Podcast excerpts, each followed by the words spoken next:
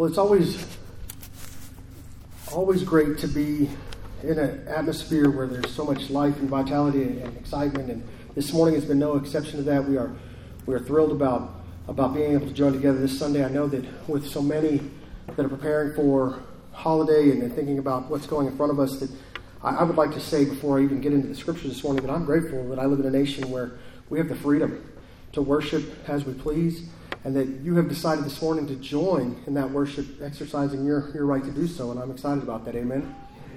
I hope that this morning that you'll realize that last week I just just took the scissors out and I cut that thing right at a weird spot on purpose because this week we're going to pick up where we left off last week.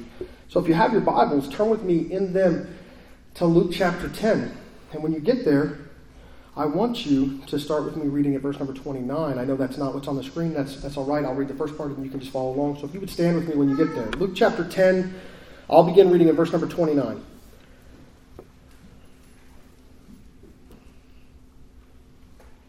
Luke chapter 10, verse number 29 says this But he, wanting to justify himself, said to Jesus, And who is my neighbor? Then Jesus answered and said, A certain man went down from Jerusalem to Jericho and fell among thieves, who stripped him of his clothing, wounded him, and departed, leaving him half dead. Now by chance a certain priest came down that road, and when he saw him, he passed by on the other side. Likewise, a Levite, when he arrived at the place, came and looked, and passed by on the other side.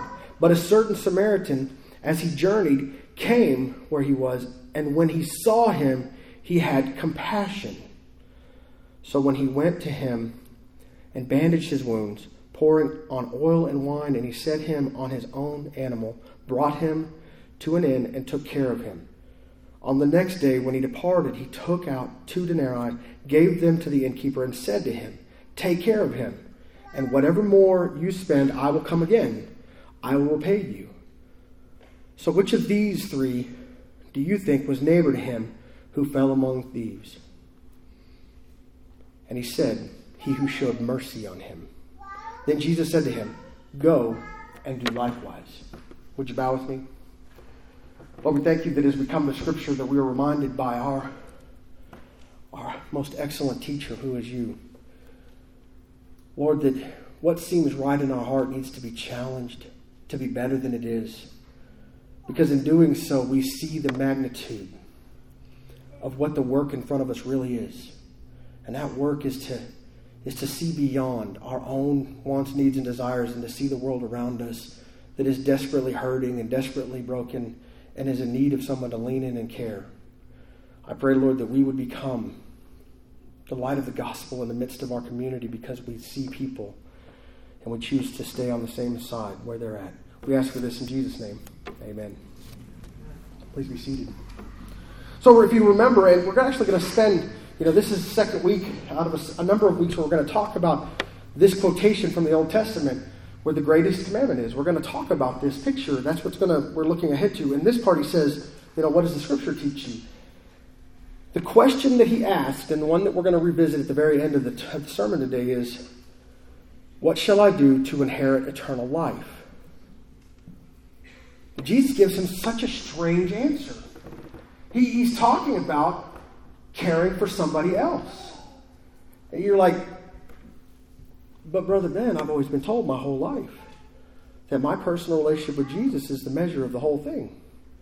He says, What must I do to inherit eternal life? And, and Jesus is clearly stating that our relationship with the outside world has something, something to do with the measure of it. I, I look to the scriptures and I see it.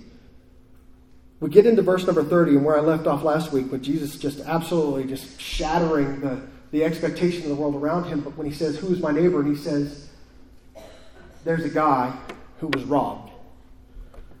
And he was left half dead. And that's where he starts off with our neighbor. And I want you to think with me about your neighbors for just a minute. And, and you know what I mean when I say your neighbors, you know, people who live next door. Now, some of you next door is miles away, right? Okay, that's okay. Still your neighbor. But Jesus is expanding our worldview to see more than that. And I'm not talking about just across the street. I'm talking about into the soul of a person, into the life of a human who has desperate need. Now, There's, there's a little bit of boundary setting that I hope to do this morning, and I know this seems like it's kind of like all these pieces laid out here, but I'm going to try to draw them all together real tightly here in a moment. There is a principle here that I hope that you'll notice with me. Jesus' instruction on who his neighbor is is to help a man who's in a crisis right now. Now, there are those in the world that believe that others exist to take care of every one of their needs. Now, I would suggest to you that the biblical model for us caring for our neighbors is one of those where we have boundaries that say, we're not going to be taken advantage of, but we will help you in your crisis. If you have a temporary need, we don't mind leaning in. And so there's a, there's a boundary here that I'll set because, man, in pastoral ministry, I see it. And I know you see it.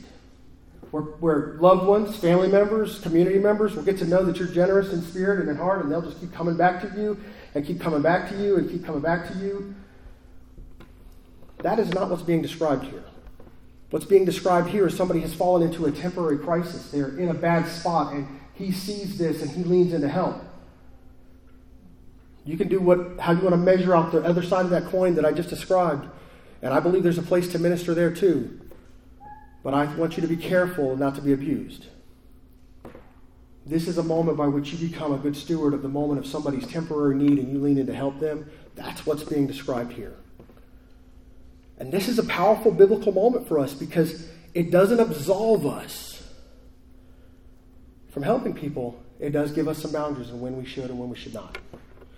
That being said, read with me then verse number 30 again. It says, Then Jesus answered and said, A certain man went down from Jerusalem to Jericho and fell among thieves, who stripped him of his clothing, wounded him, and departed, leaving him half dead. This is such an interesting part of Scripture for me because one of the reasons that Jesus, in my opinion, that Jesus is inserted into the world at the time he was is because there were some certain things that were, that were at play that made the world an easier place to traverse. And if you study history, you're going to find that, that the way of Rome made it possible for there to be these roads that people could go back and forth between all of, of the known world. But one of the things that happened because of that is that people knew where people would be going and they would lay in wait. Well, if I were to teach you the, the whole history lesson about when Jesus lived in the earth, we'd have to go to a different passage of Scripture to find credence for it. But I will tell you that the law of Rome was also powerful in this moment. And these guys that are, these pirates along the side of the road that are taking advantage of this man would have been dealt with in the Roman way. And that's a completely different model than America's, by the way. In that model, the onus is on you to prove your innocence. You're guilty until you're proved innocent. Aren't you glad you live in America? Where you're innocent until proved guilty. I've, I've, I have this moment where when I read the scriptures that I, I see this moment and I look at these guys who are clearly taking advantage of somebody on a known path, a well worn path. And what happens next is something that I would suggest many of us are very guilty of. I, I myself cannot say that I'm innocent in this matter because sometimes it just seems like the busyness of everything causes me to be single minded about what's in front of me and not see people for who they are. If you're not guilty of this, then praise the Lord. But if you are guilty like me of this, then know Jesus is teaching us a better way today. He says here, now by chance a certain priest came down that road, and when he saw him, he passed by on the other side. It's easy to see people in need and be like, man, I do not have time for this today. Been there, done that, have I have that experience in, under my belt. You know, I don't ever feel better about my day whenever I'm too busy to help people. I don't ever say to myself later, man, if I had stopped and not and helped them, my day would have been, you know, all these other things. I always think to myself, man, if they just were just a little bit more of me to give. And I always think to myself, how could I have done that differently or better? I wish that were the, the whole of the criticism, but then Jesus also he says, likewise, a Levite, when he arrived at the place, came and looked and passed by on the other side. So not only the priest, but now the Levite. And this is a very, real clean synopsis. And if you want to get to real academic with me, this is a, a measurement of who you are and what you do. One has everything to do with family, family lineage. That's the Levite. Priest is about the, about the order and the responsibilities of their priestly duties. What you do and who you whose family you were born into. Jesus is saying, that's no good excuse for you to walk around the needs of other people. I know, you're like, Brother Ben. I suggest that in, a, in an atmosphere that we live in currently, where prices continue to rise and people continue to struggle, that you'll see more and more need from your fellow man. You should not utilize your lineage or your profession as means by which to excuse yourself from the responsibility of your neighbor. Point number one here says the other side isn't the right side. These two individuals show us what not to do. There is a moment here where you ask yourself the question, you know, well, what should they have done? And in verse 33, we get that explanation. It says, But a certain Samaritan, as he journeyed, came where he was, and when he saw him, he had compassion. Now, there's all kinds of things to unpack here. Levite has the right family, the priestly lineage has the right responsibility, the Samaritan is not well looked upon in his community, and he's the one that's going to do the good thing. Isn't it amazing how sometimes the most unexpected people oftentimes do the best work? There's a moment in my history where a major tropical storm had come through. It was a hurricane that turned into a tropical depression. It dropped about three cubic miles on top of the Gulf Coast. Three cubic miles. That's three miles, three miles, three miles. And that's what God picked up out of the Gulf Coast and dropped on, on the, the, the Gulf Coast. He picked up out of the Gulf and dropped right on the Gulf Coast. And everything was just, just beyond measure, right? Water into homes up to the, to the doorposts. Pictures on my phone, people I visited afterwards that had water above their door. People's houses where all you could see was the peak of their roof cap. Stop signs completely underwater. I mean, this is a time in my life where I'm looking at this moment and I'm thinking to myself, this is unbelievable. A mile in every direction from where I lived was underwater, it felt like. And if, like a phone rings at the church because we had a small amount of damage at church. It was actually not a significant uh, crisis for us. We tore some carpet out. We went back to work. And I'm grateful for that because God, you know, saw fit that a, a friend of mine picked up a phone and he's down the road in Houston and his church has been taking supplies to hand out to people. And those supplies are overrunning him. He doesn't have enough room for them. And he picks up his phone. He says, Who do I know that's down the road that, that has a church that can help people? And he, he thinks of me for some reason. And when he says, Hey, can we send, can we divert some of this to you? They're coming from north of you, they can come to you instead of to Houston. And I was like, Yeah. I had no idea what that meant. They brought three trailerfuls of stuff a, a car hauler and other enclosed trailers, and they brought them. They sat in traffic. They took them two hours to come the last four miles. And when they got there, we had told the community the supplies were coming. And you know, by this time the grocery stores are closed and the, the Dollar General is closed and the gas stations are out of gas and everything is at a standstill. And they just roll in. I mean, they're being let come one at a time. That's how the, the emergency responders are letting them come. The water has come down just enough that they can let a vehicle come one way. And they're letting them come one at a time, back and forth. They're creating wakes, by the way, so don't drive through flood zones, please, fast, because you create a wake and it pushes water up into houses. That's 101. Hopefully, you never have to experience it. When they show up, the whole community has just showed up on our doorstep because we told them. We got on social media and said, hey, we're going to have stuff. And we filled the fellowship hall. And Lord knows how to put people in your life. You know, my wife was like, we need a plan. And I was like, you're right, we need a plan. How we're going to organize this stuff, how we're going to let people in to get it. So we sat everybody down. And I'm grateful for my better half because she was like, let me be your brain for just a minute. And I was like, thank you. Men, that's a lesson for you. Sometimes you should look at your wife and say, Thank you, be my brain for just a few minutes. Anyway, so we organized the supplies, we brought everybody in, and we created a plan, we told them how the order was going to go for people to walk through and get what they needed. We asked them not to take more than what they absolutely had to have. Of course, people try to push on us there. I had to be the bad guy a couple times and tell them, hey, you're, you're, you're taking more than you should. And we had food. We had some basic medicine over the counter stuff. We had toiletries. We had even some bread and milk showed up. They were like, how did that happen? One of my deacons looks at me after we had gotten through this first exhausting day and he says, I have lived here my whole life and gone to church here my whole life, and we have never used the building like this. And I looked at him and I said, You're missing it then. You're missing it. You're missing an opportunity to look at your community and help them. And you're missing it. You're missing the ministry that is crying out. One of the hardest parts for me is that people didn't know when we put on social media who we were and what we were doing. They didn't even know what we were. So, what is that?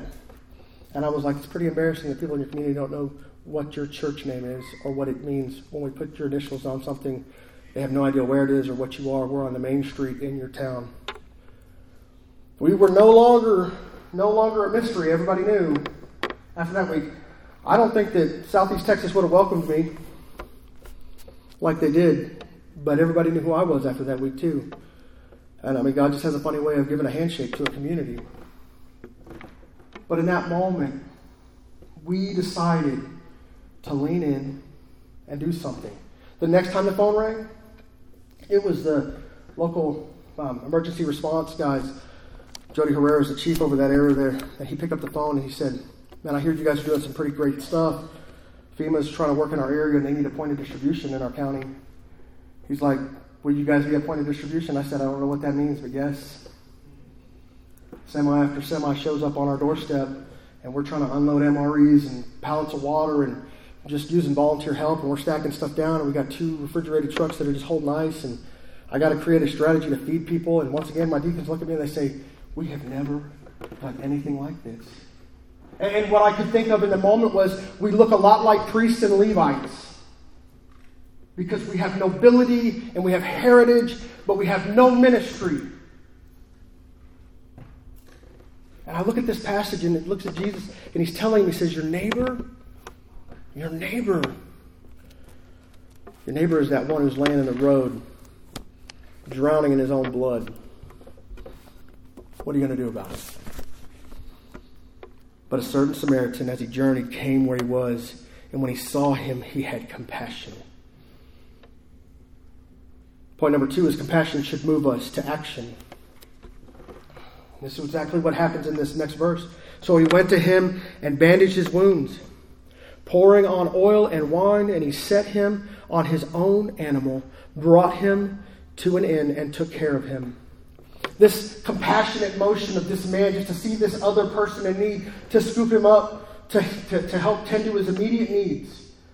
You know, we were not handing out anything that somebody couldn't have gotten. A couple weeks later, the stores were open again. All we were doing was doling out hope. There's a hopelessness in our world. You know, in a few short weeks, it'll you hear before you know it, school will start to crank up again. And I'm excited about that because I understand that we do a pretty big thing with school supplies. And I'm going to put it right on our classes, our, our Connect group hour. Love your neighbors. Pick an item off that list. Go out to the store and buy pencils or buy paper. And we'll just let every single Connect group pick a different item.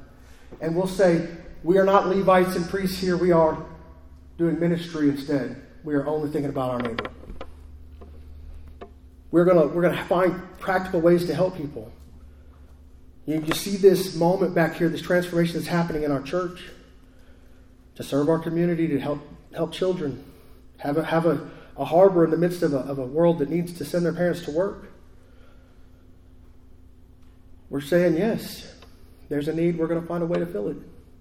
We don't, we don't, we didn't, for the, for the life of me, we understood some of it but we are understanding it better now. So we need your prayers for this kind of a thing. We need your support. We need your enthusiasm. It's really cool when we put a Facebook post up and it just starts to just spring from one person to another person, isn't it? All of a sudden you're saying, wow, they're doing something there. We see this moment where we begin to realize that all of this stuff is wedded together. Well, not only does he care for him, something else happens. Something very important happens. He, verse number 35 says, On the next day, when he departed, he took out two. And the word here speaks of a day's worth of wages. He gave him two days' worth of wages to care for him in the, in the future days. he says, Take care of him, and whatever more you spend, when I come again, I will repay you. And point number three this morning is that compassion binds us to the present and to the future. We are not just doing the thing right now. we're doing the thing and we're looking into the future saying, this is not going to be the end of your need. Let us help you get back to a place of capability. You see, because that's what I believe that good neighbors do is they help their neighbors go from a temporary crisis into a, into a place where they don't need the help anymore. This is not about disabling people with, with aid or help, which is something that I think is what people at the church are oftentimes criticized about is that we don't disable. People will say, You don't want to help me. And we'll say, No, it's not that we don't want to help you. It's that we don't want to disable you by continuing to help you do something that you should be able to do for yourself. And that's a different thing than what we're describing here. I see that too frequently. I think it's less compassionate to just give somebody what they want than to help them get something that they need that will help them do for themselves when they can do for themselves. But he says, When I come again, I will repay you. And I look to this and I think to myself, wow, how can we help somebody without disabling them? How can we be wedded to the present and to the future, but not the forever? You'd see, I think that a friendship would be better to grow here than a dependency. And I think that's exactly what's going to happen as a result of this story. Well, Jesus immediately turns. He just immediately turns. And he says this powerful thing. He says, So which of these three do you think was neighbor to him who fell among the thieves? And that lawyer probably is one to crawfish. That's what we say when somebody wants to back out of something. You know anybody that likes to crawfish? Crawfish like to back up. They come up that little mud stack in your yard and they leave. I've been in parts of the world where you can't hardly mow without cleaning your blade regular because the, the mud stacks will dull your, your mower blade. I just think if I was this lawyer in this moment, I'd want to crawfish right out of this conversation with Jesus and be like, maybe inheriting eternal life isn't the biggest thing I thought it was after I got that story, because now you're asking me to do something, preacher. Isn't it funny how that works? You come to Jesus and you ask him a question, he's going to give you something to do because we don't tell him what to do. We ask him what he wants us to do, right? That's the message for, for weeks now, isn't it? He says, Which of these three? Verse 37 says, And he said, He who showed mercy on him. And for the first time, this word pops up in this story. This word is mercy. And there's this moment when you're like, what was his initial question? How do I inherit eternal life? And he says, take care of other people. See mercy. Because in, inherently, eternal life is wedded to mercy from God to us and us to others.